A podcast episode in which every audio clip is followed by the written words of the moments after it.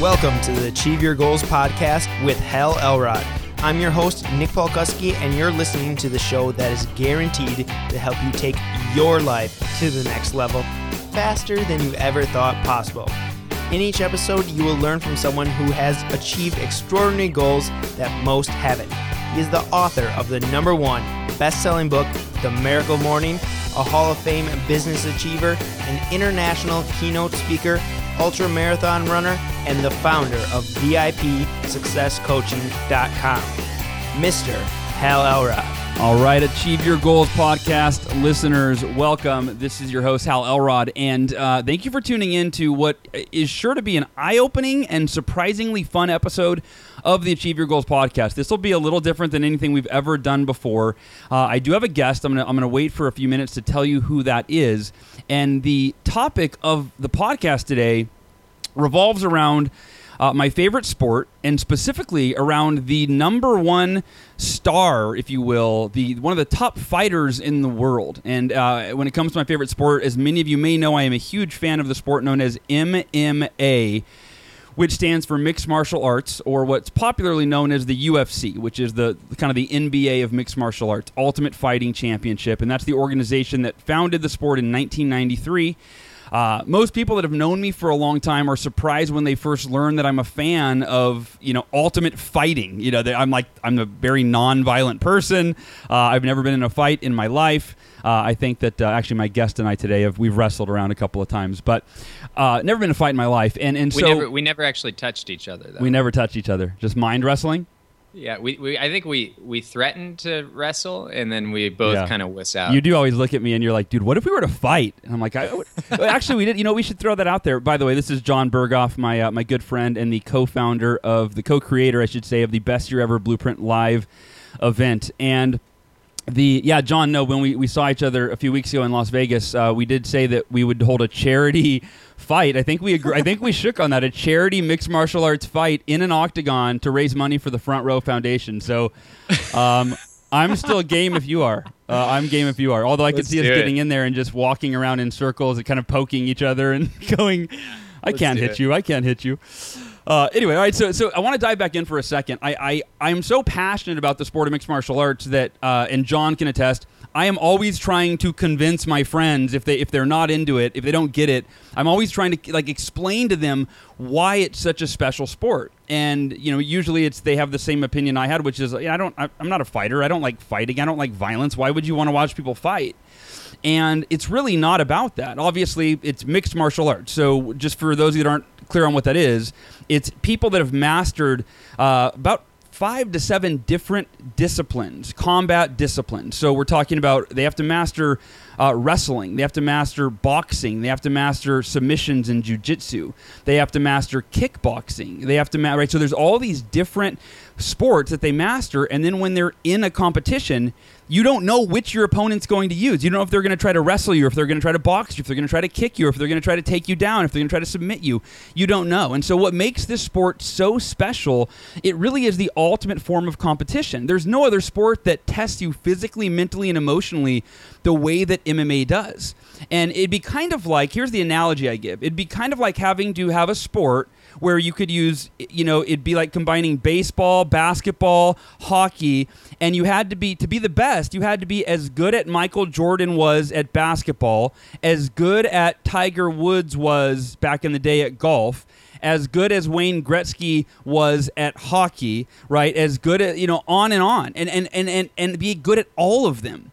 So that's what makes it so special. And and the thing is, you have to not only master many different disciplines, but the discipline that's required for you to train. These guys train six, seven, eight hours a day, five, six, seven days a week, and and then we're going to dive here into the mindset that's required to push through the adversity to achieve the goals that these athletes set. So whether you're a diehard MMA fan, uh, you know, in the UFC like I am, or you're repulsed by the idea of two people engaging in a fist fight, getting into a cage, uh, or you're indifferent, whatever camp you're in, what we're going to talk about today is relevant for you. It's about the mindset of specifically one man who has achieved extraordinary goals in a very short period of time. You're going to learn how someone has gone from completely broke and unknown to a multimillionaire in under two years. From unknown to world famous, from a 20 year old with a vision of living the life of his dreams to now living that life. And that gentleman's name is Conor McGregor. He's 26 years old. He's the interim champion of the UFC. And uh, John and I, he, by the way, Conor is the individual. I showed John a video, and by the end of the video, John was fascinated by this individual, and uh, and that's what got him interested in the UFC. We went and saw Conor fight in Boston, and uh, we sat third row in Boston to watch Conor fight with our good friend John. Uh, what's John's last name? Vroman. Vroman. I almost Car said John accident. McGregor. I have a car accident. Yeah, brain damage.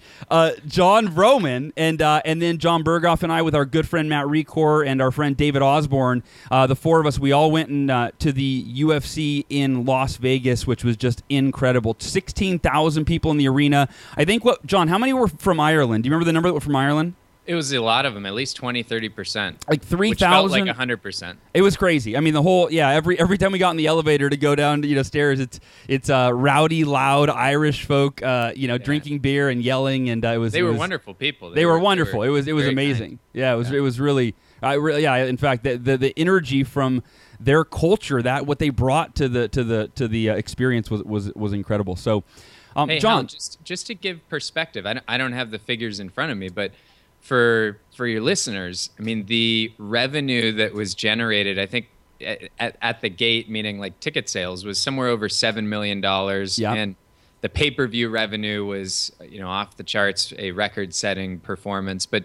Just to give everyone an idea, I mean, the, in the boxing world, everybody knows about Floyd Mayweather and uh, some of his big fights, and I, I believe that this UFC fight surpassed if it didn't surpass it's it's right next to many of the biggest boxing fights that have ever been held in Las Vegas. In fact, I think the only bigger uh, pay-per-view event was a Tyson fight. So I'm just trying to create some perspective Yeah. that this this is a sport that a lot of people view as uh, it's always been kind of on the fringe, and I don't know, maybe it is. I'm I'm I'm far from an expert. I'm barely even a fan. You just got me into this.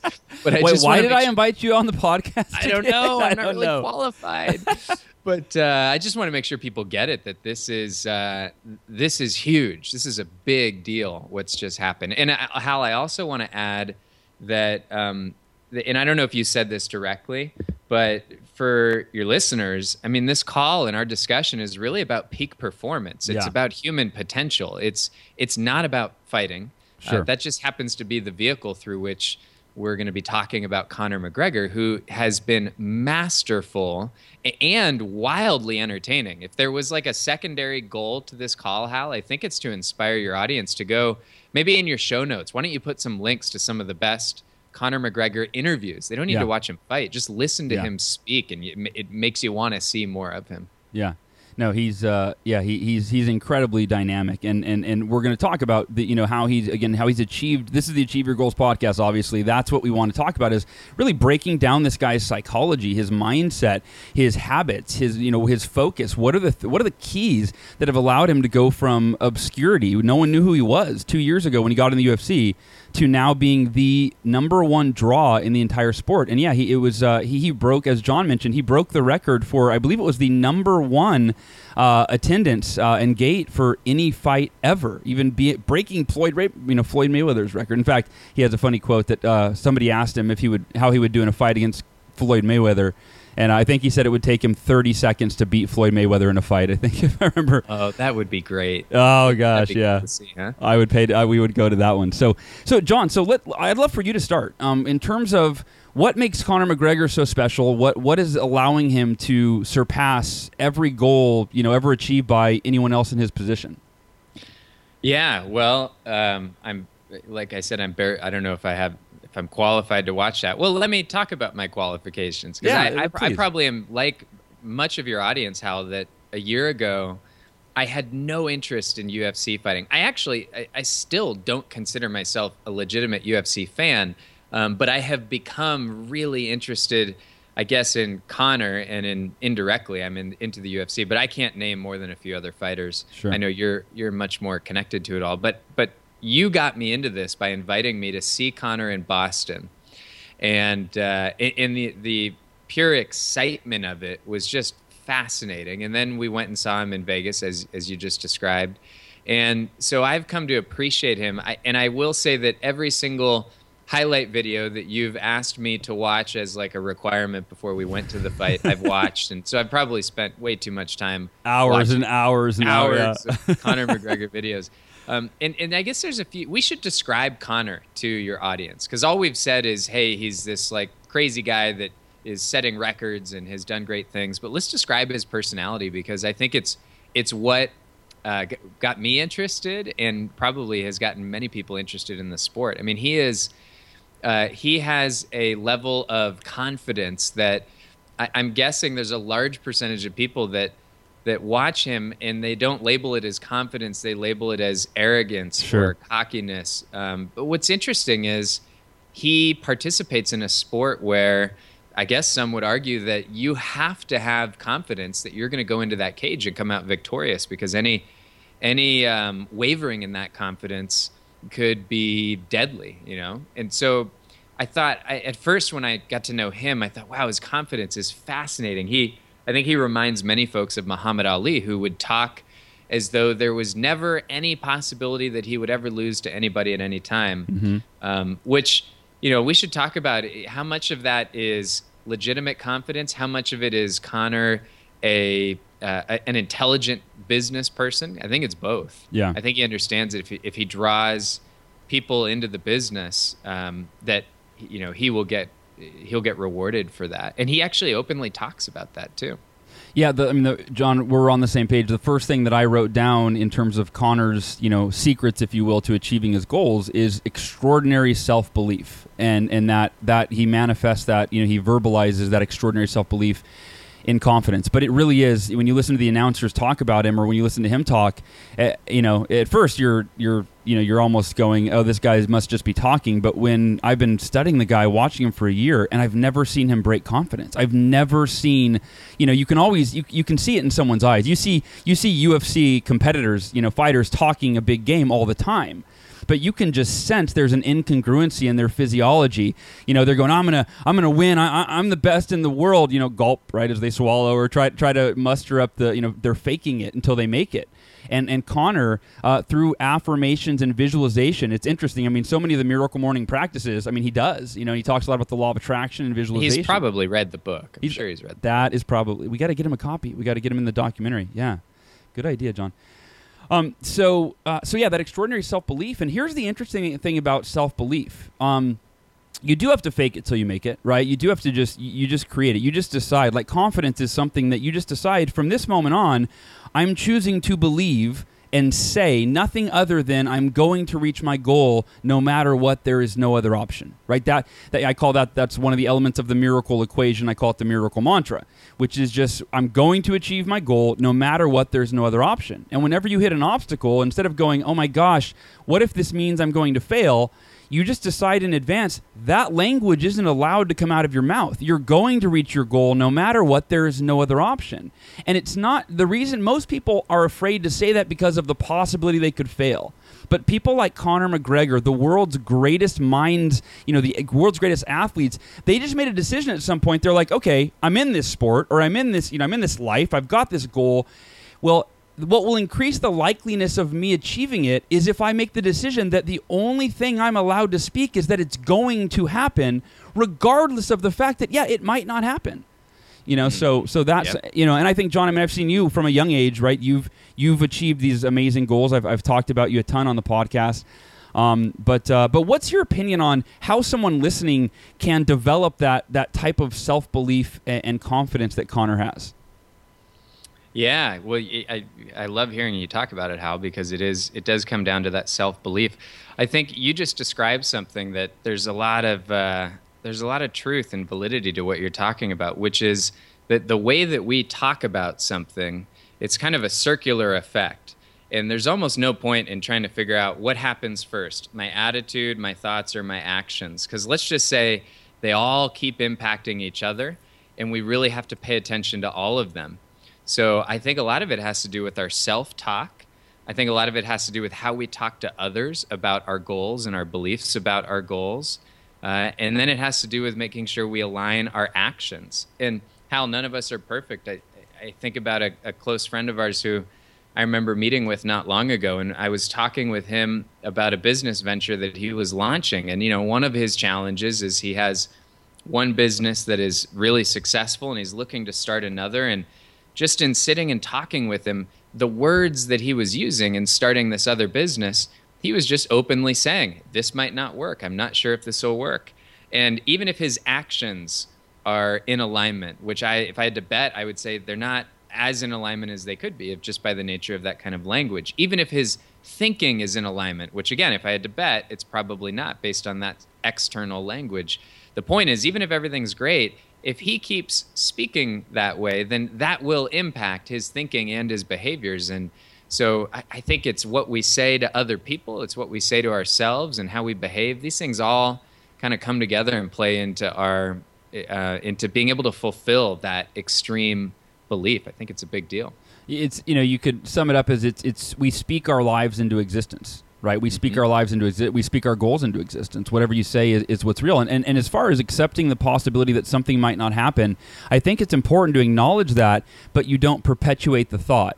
So if I can give an example, I was doing an interview yesterday. They were asking me about my my car accident and and being told I would never walk again, and how I three weeks later I took my first step, and really two weeks after I was conscious and I decided, okay, I, I, spent a day or two going, okay, what's the worst case scenario? I might never walk again. Okay. That would mean I'm in a wheelchair the rest of my life. Okay. Uh, what, what, what would be the best way to handle that? Well, I would have to accept it and just be happy and grateful that I was alive despite being in a wheelchair.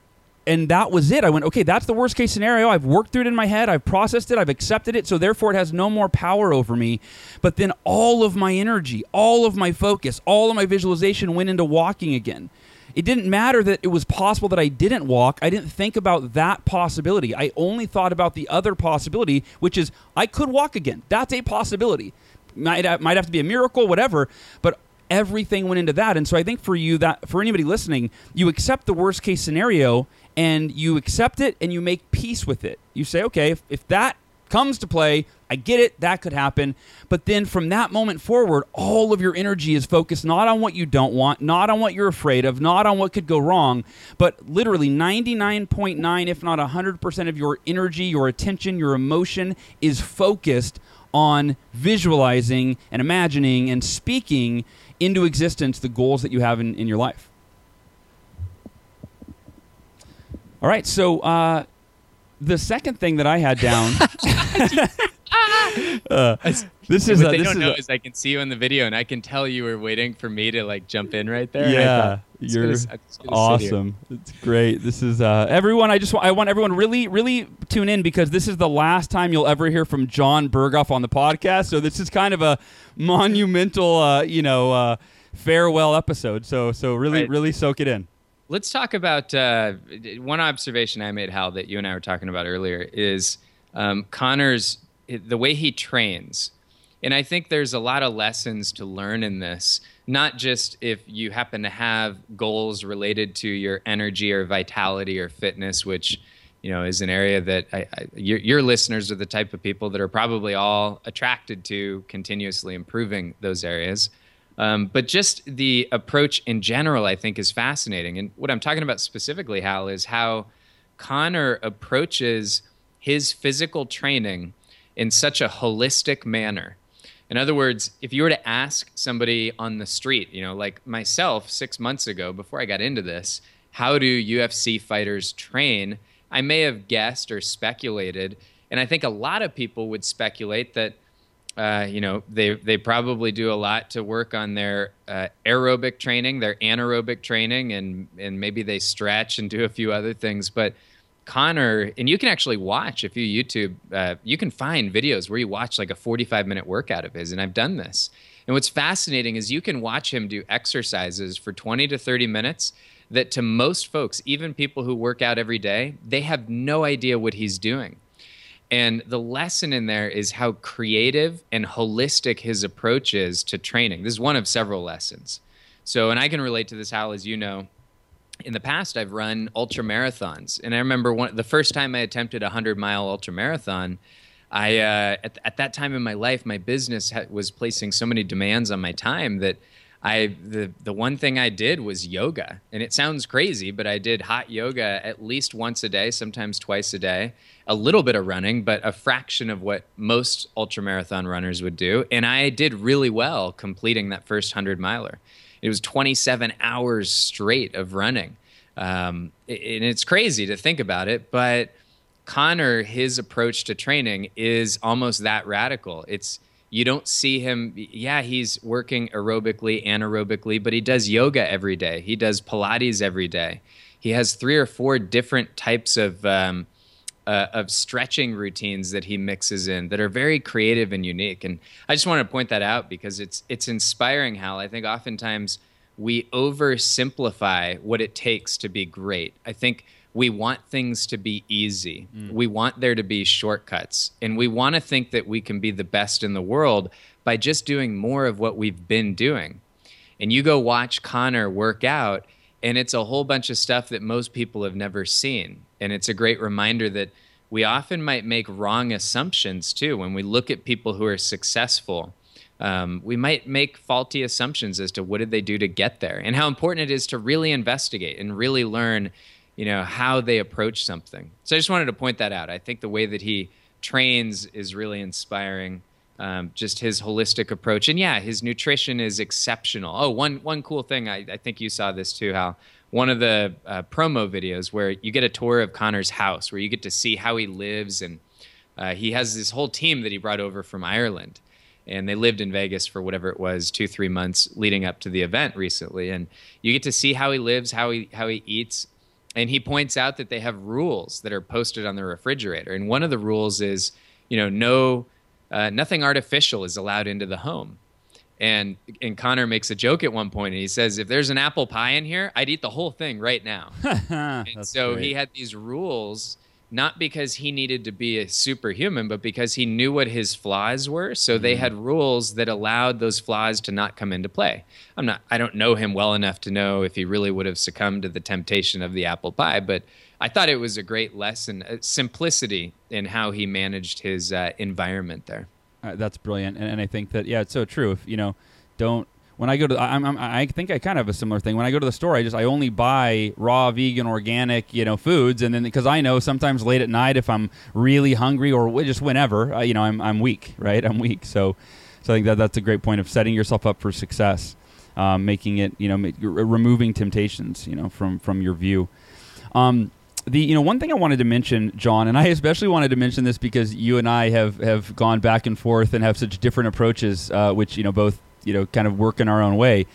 But one of Conor's uh, secrets to his success is unapologetic self promotion and to the point where John mentioned when you know a lot of people are turned off by Conor. I mean, I'd say you know it's probably it's probably sixty percent or seventy percent love him and thirty percent can't stand him. You know, and I'm making that number up. I have no idea, but uh, you know he's very brash, he's very outspoken, and and it could come across definitely as cocky. I mean, you could even say he's cocky, but it's kind of in a fun, playful way. And the beauty of it, and John, I'll, you'll probably mention more about this later, but is whenever the competition is over, no matter how much you know smack he's talked about his opponent to kind of hype up the fight and get people interested, he always goes over and he shakes their hand and he hugs them and he, he talks about how you know how grateful he is and how much he respects them. I mean, so so there's that element. But the unapologetic self promotion, he understands that he's you know he's he's got a personal brand, and we all do. We all have a personal brand, and he understands that for him to get noticed, he couldn't. There's a lot of fighters out there that they're great fighters for the UFC, but they they're they're quiet, they're they're humble, or they're they're mild mannered, or they're introverts, or whatever,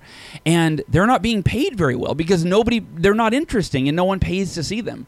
And so Conor, not not just the unapologetic self promotion, but the fact that he's decided that he's going to be dynamic, that he's going to put himself out there, and he's going to promote himself and, and not you know not apologize for it and um, I think that John, you can speak on that. But you know, for me, I've always been. Uh, I've realized I don't know where I learned it a long time ago, but it, someone said, "Look, if you," I think it was I was writing my first book, and they said, "You know, no one's going to tell anyone about your book unless you do. You know, you have to not be afraid." And I was really kind of, I was actually very. I still to this day, I'm very.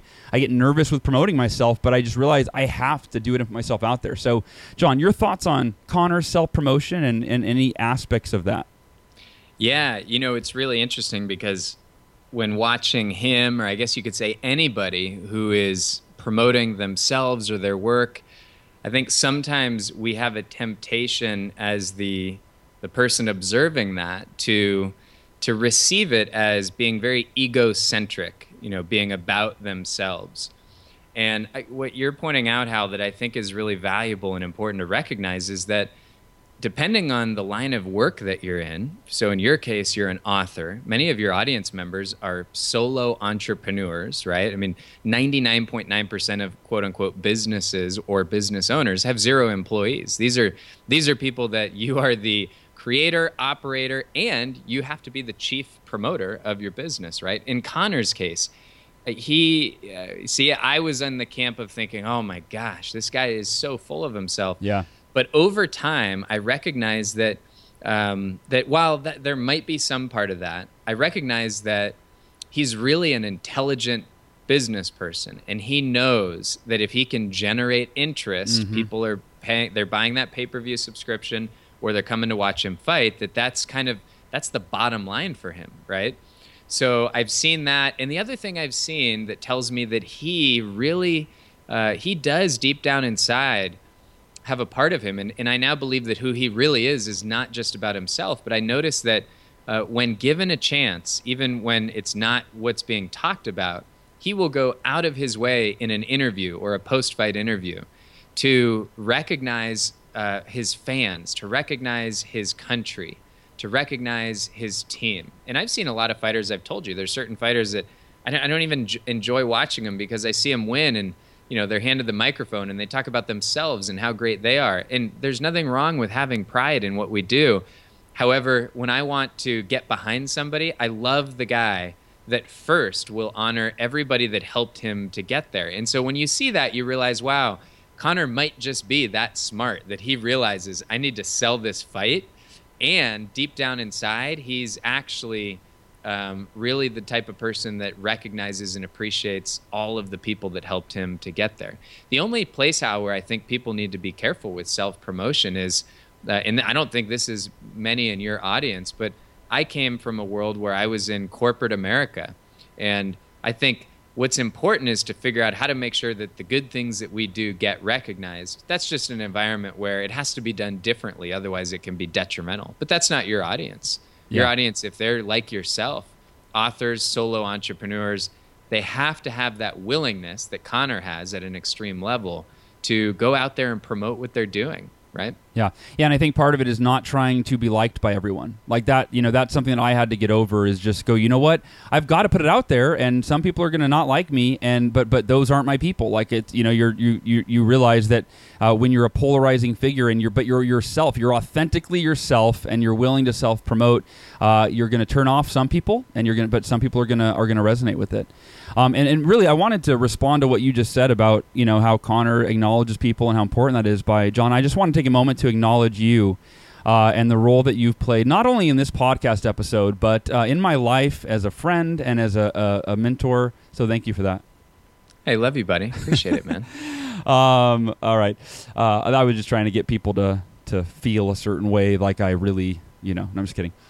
Um, so no, beyond that, uh, I want to talk about a couple more things before we wrap up, and uh, and and one is, uh, you know, Conor has has had a relentless focus on a single goal, and I mean that is so important, right? A relentless focus on a single goal, and he's had it for a long time. It was really interesting. He's 26 years old now. I think might might be 27, uh, and they showed a video uh, of him, a, like a black and white video on an iPhone or something, when he was, I believe, 19 years old, and he said to the camera.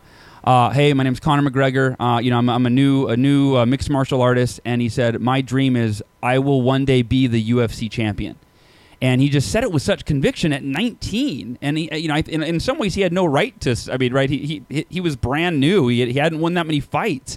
But that that goes back to the self-belief but it also goes with the vision. He had a vision a single goal a vision of being the ufc champion that he was committed to until right? Your what your mentor uh, John Dan Casetta always talked about that that philosophy that until that you don't you don't set a goal and then try it for a little bit and if it doesn't work you just you give up you commit to a goal until you reach it. So, any thoughts on that?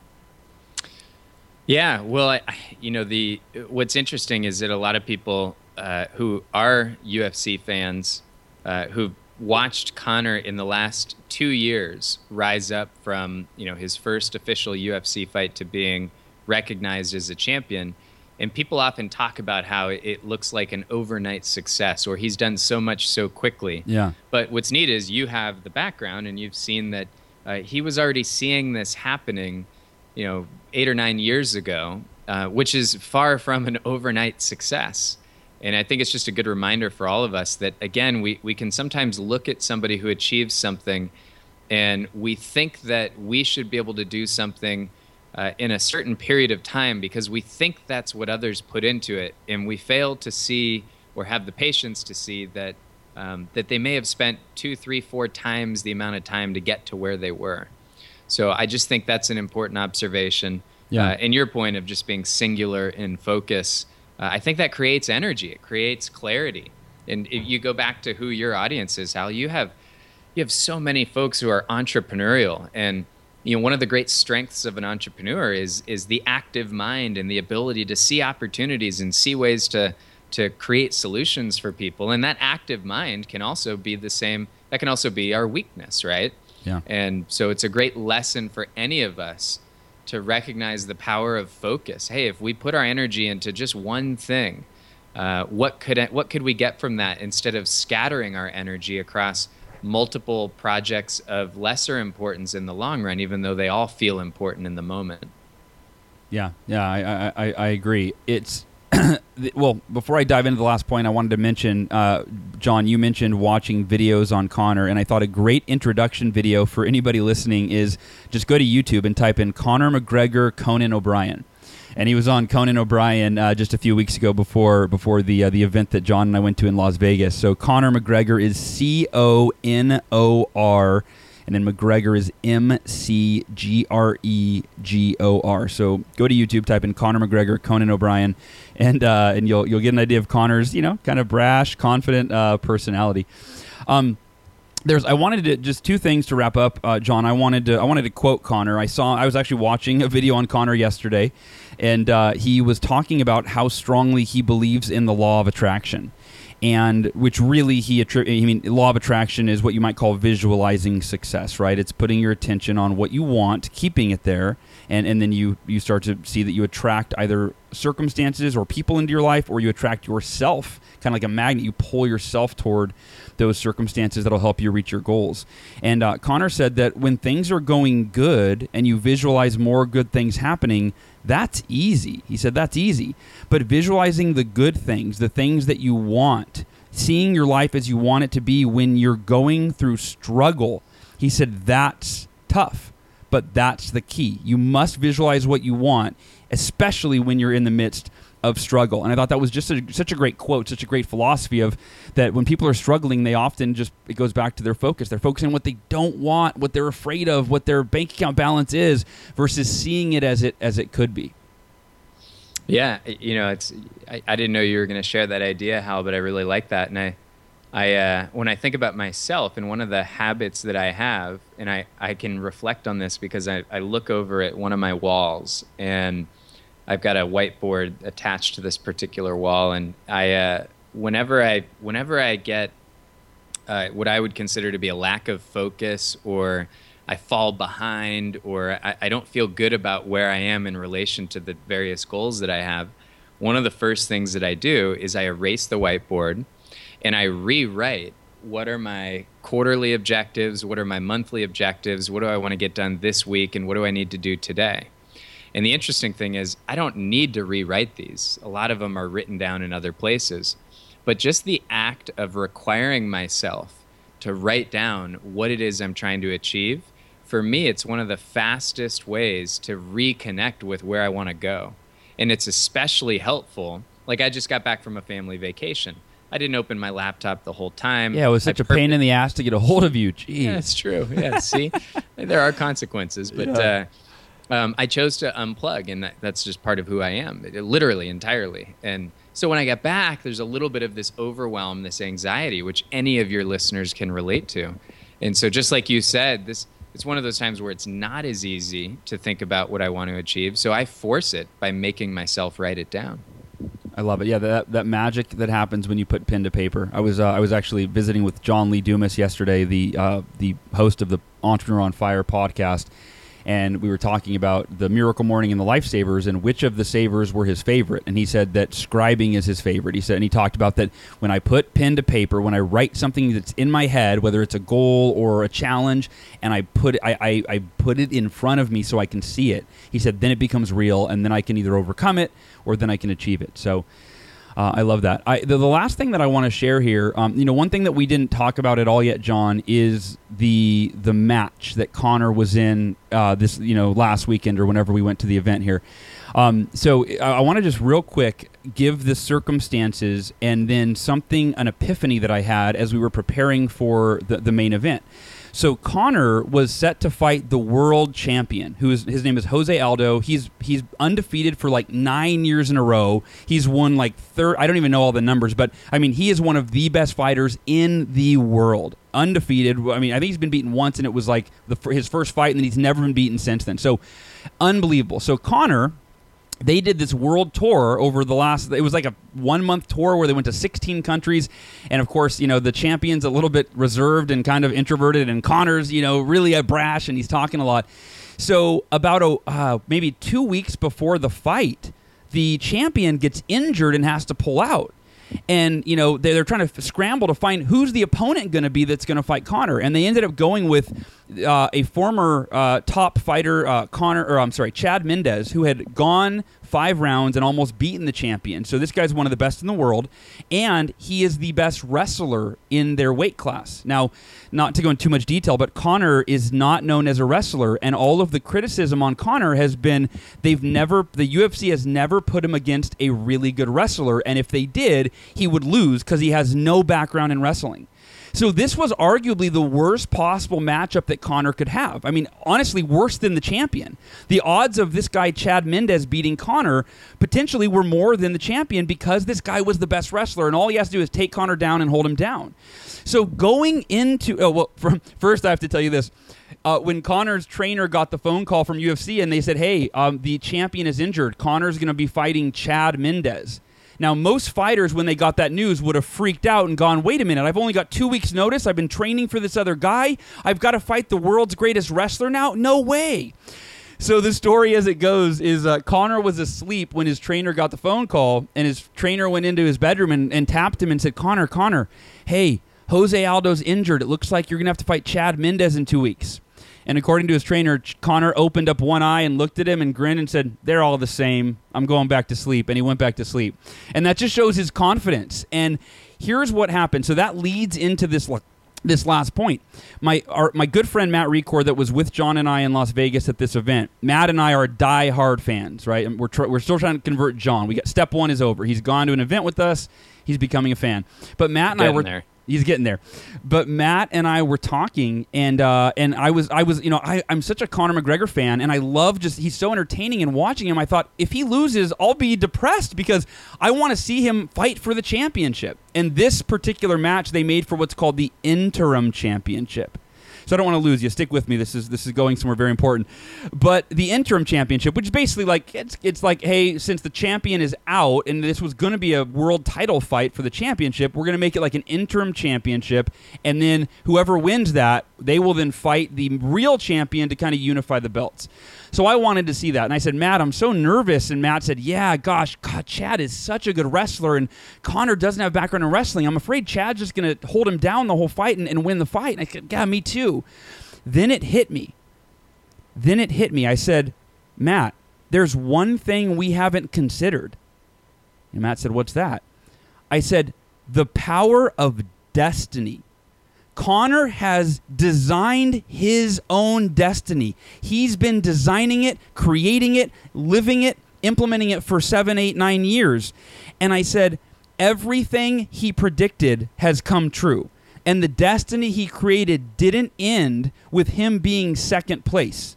The destiny that he's created for himself, not a predetermined destiny that, that, that fate created, the destiny that he is creating, he designed it, he's creating it, ended with him being the world champion. And Matt kind of looked up and looked at me and goes, you know what? You're right. I mean, there's this Im- this this like unbelievable force that is Conor McGregor, not because he himself was born special, but because of everything we've talked about on this podcast, the way that he lives his life, the way that he approaches his goals, the extraordinary self-belief, the relentless focus, all of these things. And that background noise was John Berghoff once again. His last episode, everybody. Um, but uh, the uh, where was I going with that? There was one. The, oh, oh, so so real quick, I got and then John, I want you to share any thoughts on this. So get ready, stop fooling around over there.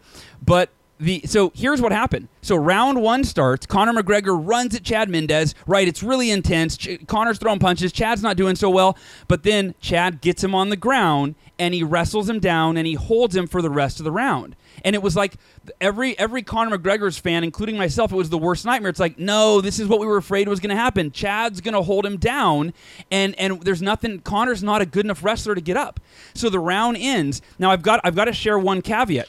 Conor McGregor, you heard me say he's predicted everything. He's called everything he's going to do when he's going to do it. He goes into a fight with a guy that's never been finished, and Conor says, "I will finish him in the first round." And the the, the analysts go, "There's you know, that guy's never been finished, let alone the first round. And then Conor does it. Conor's done everything he said he was going to do, precisely when and how he said he was going to do it. So going into this fight with Chad Mendes, he said, "I'm going to knock him out in the second round." And he actually he tried to bet the owner of the UFC 3.5 million dollars. He publicly tried to bet him 3.5 million dollars that he would finish him, he would knock him out in the second round. So listen to how how pro- how prophetic. Is that the right word, John? Prophetic, I think it is. Yeah, I think so. How prophetic this is. So round two starts. Chad Mendes takes Conor down, and and you know all of us are going, no, gosh, this is it's it's you know oh, this is going to be what's going to happen the whole fight. Chad holds him down, and Chad's now. For those of you, I, I hate to get too violent with you, but he, Chad's throwing elbows from the top, and he's hitting Conor hard, and Conor's talking the whole time and smiling, and we're wondering what is Conor saying. Well, later we found out he was saying things like, Chad, is that all you got? Is that all you got? So he's still talking, he's joking while he's in the fight.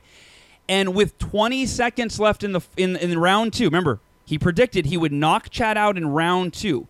With 20 seconds left in round two, Conor flips Ch- Chad off of him, stands up. Now, he should be exhausted. When you've had someone on top of you for five minutes, that's exhausting. When. Sorry, we're on video chat and John is uh, entertaining me. But five minutes is exhausting. So Conor gets up 20 seconds left in the fight in round two. And with three seconds left in the fight, Conor hits Chad. Chad goes down. Knockout. Fight's over. Three seconds left in round two, and Conor fulfilled his prediction, his prophecy, to win the fight in a way that nobody thought possible, and became the interim UFC champion. And now he'll go on to fight the uh, the main champion uh, for the belt. So, so any thoughts on on that, John? That that idea, the the power of destiny when you create, you decide your destiny, and you put everything that you have, every, all of your life force into making it a reality. Kind of that unstoppableness that a human being can create for themselves. And any thoughts on that? Yeah. Well, first of all, Hal, I thought you did an exceptional job of describing the fight especially considering everything I was doing to try Yeah. and heckle you during your description. Thank you, thank you. Um, yeah, my thoughts on the comment of destiny. You know, I, I'll never forget 17 years ago when I first sat down uh, in the San Jose office to sell Cutco knives. I was at my first, my first ever team meeting, and in the middle of the meeting, Dan Casetta is running the meeting, and I'll never forget. He looks at me during the meeting, and he just says. There, look at Berghoff. I can see it in his eyes. He's going to be great in this business. Hmm. Now, when I look back and fast forward from that moment, I went on to be great in that business. However, I will tell you that I'm not the only person that Dan shared that with. And I share that story, Hal. What it has to do with destiny is, you know, his job as a leader was to instill in me the belief that I had some sort of destiny that I should be pursuing or creating. And whether or not he saw something that others didn't, or he was able to speak that into existence, I'll never forget that what he did inspire me to believe in was that I could control my destiny. Right. And there's that saying in, in our moments of decision, our destiny is shaped. And Yeah. uh, I think for your audience members, for them to think about all the time what decisions do they want to make that are going to be shaping their destiny? And as we talked about earlier, what language do I want to use when I talk with others about my goals? Because that it is in the moments that I'm discussing that I am redefining and recreating continuously what that future destiny is. It's not what I wrote on the whiteboard. it's not what I sent to somebody in an email and said, hey, here's what I want to achieve. It's what we talk about and think about moment by moment that is creating that future. So I believe in it, Hal, and I, I love that you brought that up as not just a reason why Conor was going to win his destiny, but a great reminder for all of us. Fantastic. Well, John, it's been a pleasure as always. Thank you for joining me on uh, this episode of the Achieve Your Goals podcast. I do appreciate it. Uh, oh, every- appreciate it, buddy. Anytime, even if it's my last. Yeah, Anytime. just yeah. If we if we ever do a future podcast, which the odds are slim to none, um, whenever I pause for an extended period of time, that's that's a sign for you to just go ahead and chime in with any thoughts that you have. So I will yeah. not pause. Yeah, I'm not. I don't try. I'm not going to pause again. The rest of this thing, I'm just going to keep talking. All right. So hey, Achieve Your Goals podcast listeners, thank you for tuning in. I appreciate you. Hope you got some value today and, and really implement it. And if I were there were anything that I were to wrap up and say, it's you know it's it's really just you design your destiny. You design it. What do you want your life to become? Get clear on that. Write it down. And Hal, just in case anybody completely misunderstood this entire episode, you don't need to go fight anybody to live a great life. Take care, everybody. And thank you so much for tuning into this episode of the podcast. So now, hopefully, you are ready to go out there and to create your own destiny. So we want to know what were your big takeaways from this episode with John and Hal. Simply go to halelrod.com slash 085 for episode number 85. Just leave a comment there in the show notes page and let us know what your big takeaways were. Also, if you haven't done so yet, please go leave a review on iTunes by going to halelrod.com slash iTunes and just clicking subscribe and then rating and review. Uh, that is really the best way for you to show your appreciation for this podcast because it helps other people find out about the show and realize if this is a podcast that can help them. So until next week, it's time for you to go out there, take action, and achieve your goals.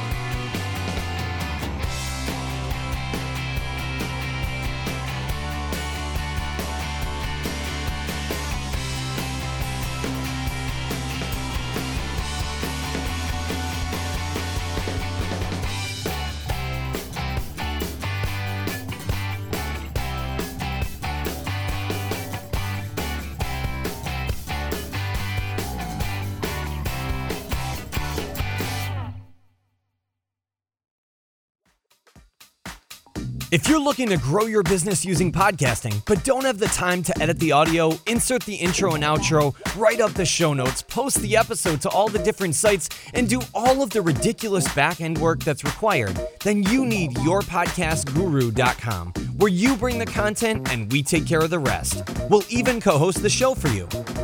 Visit yourpodcastguru.com right now to explode your audience and crush it in the podcasting world.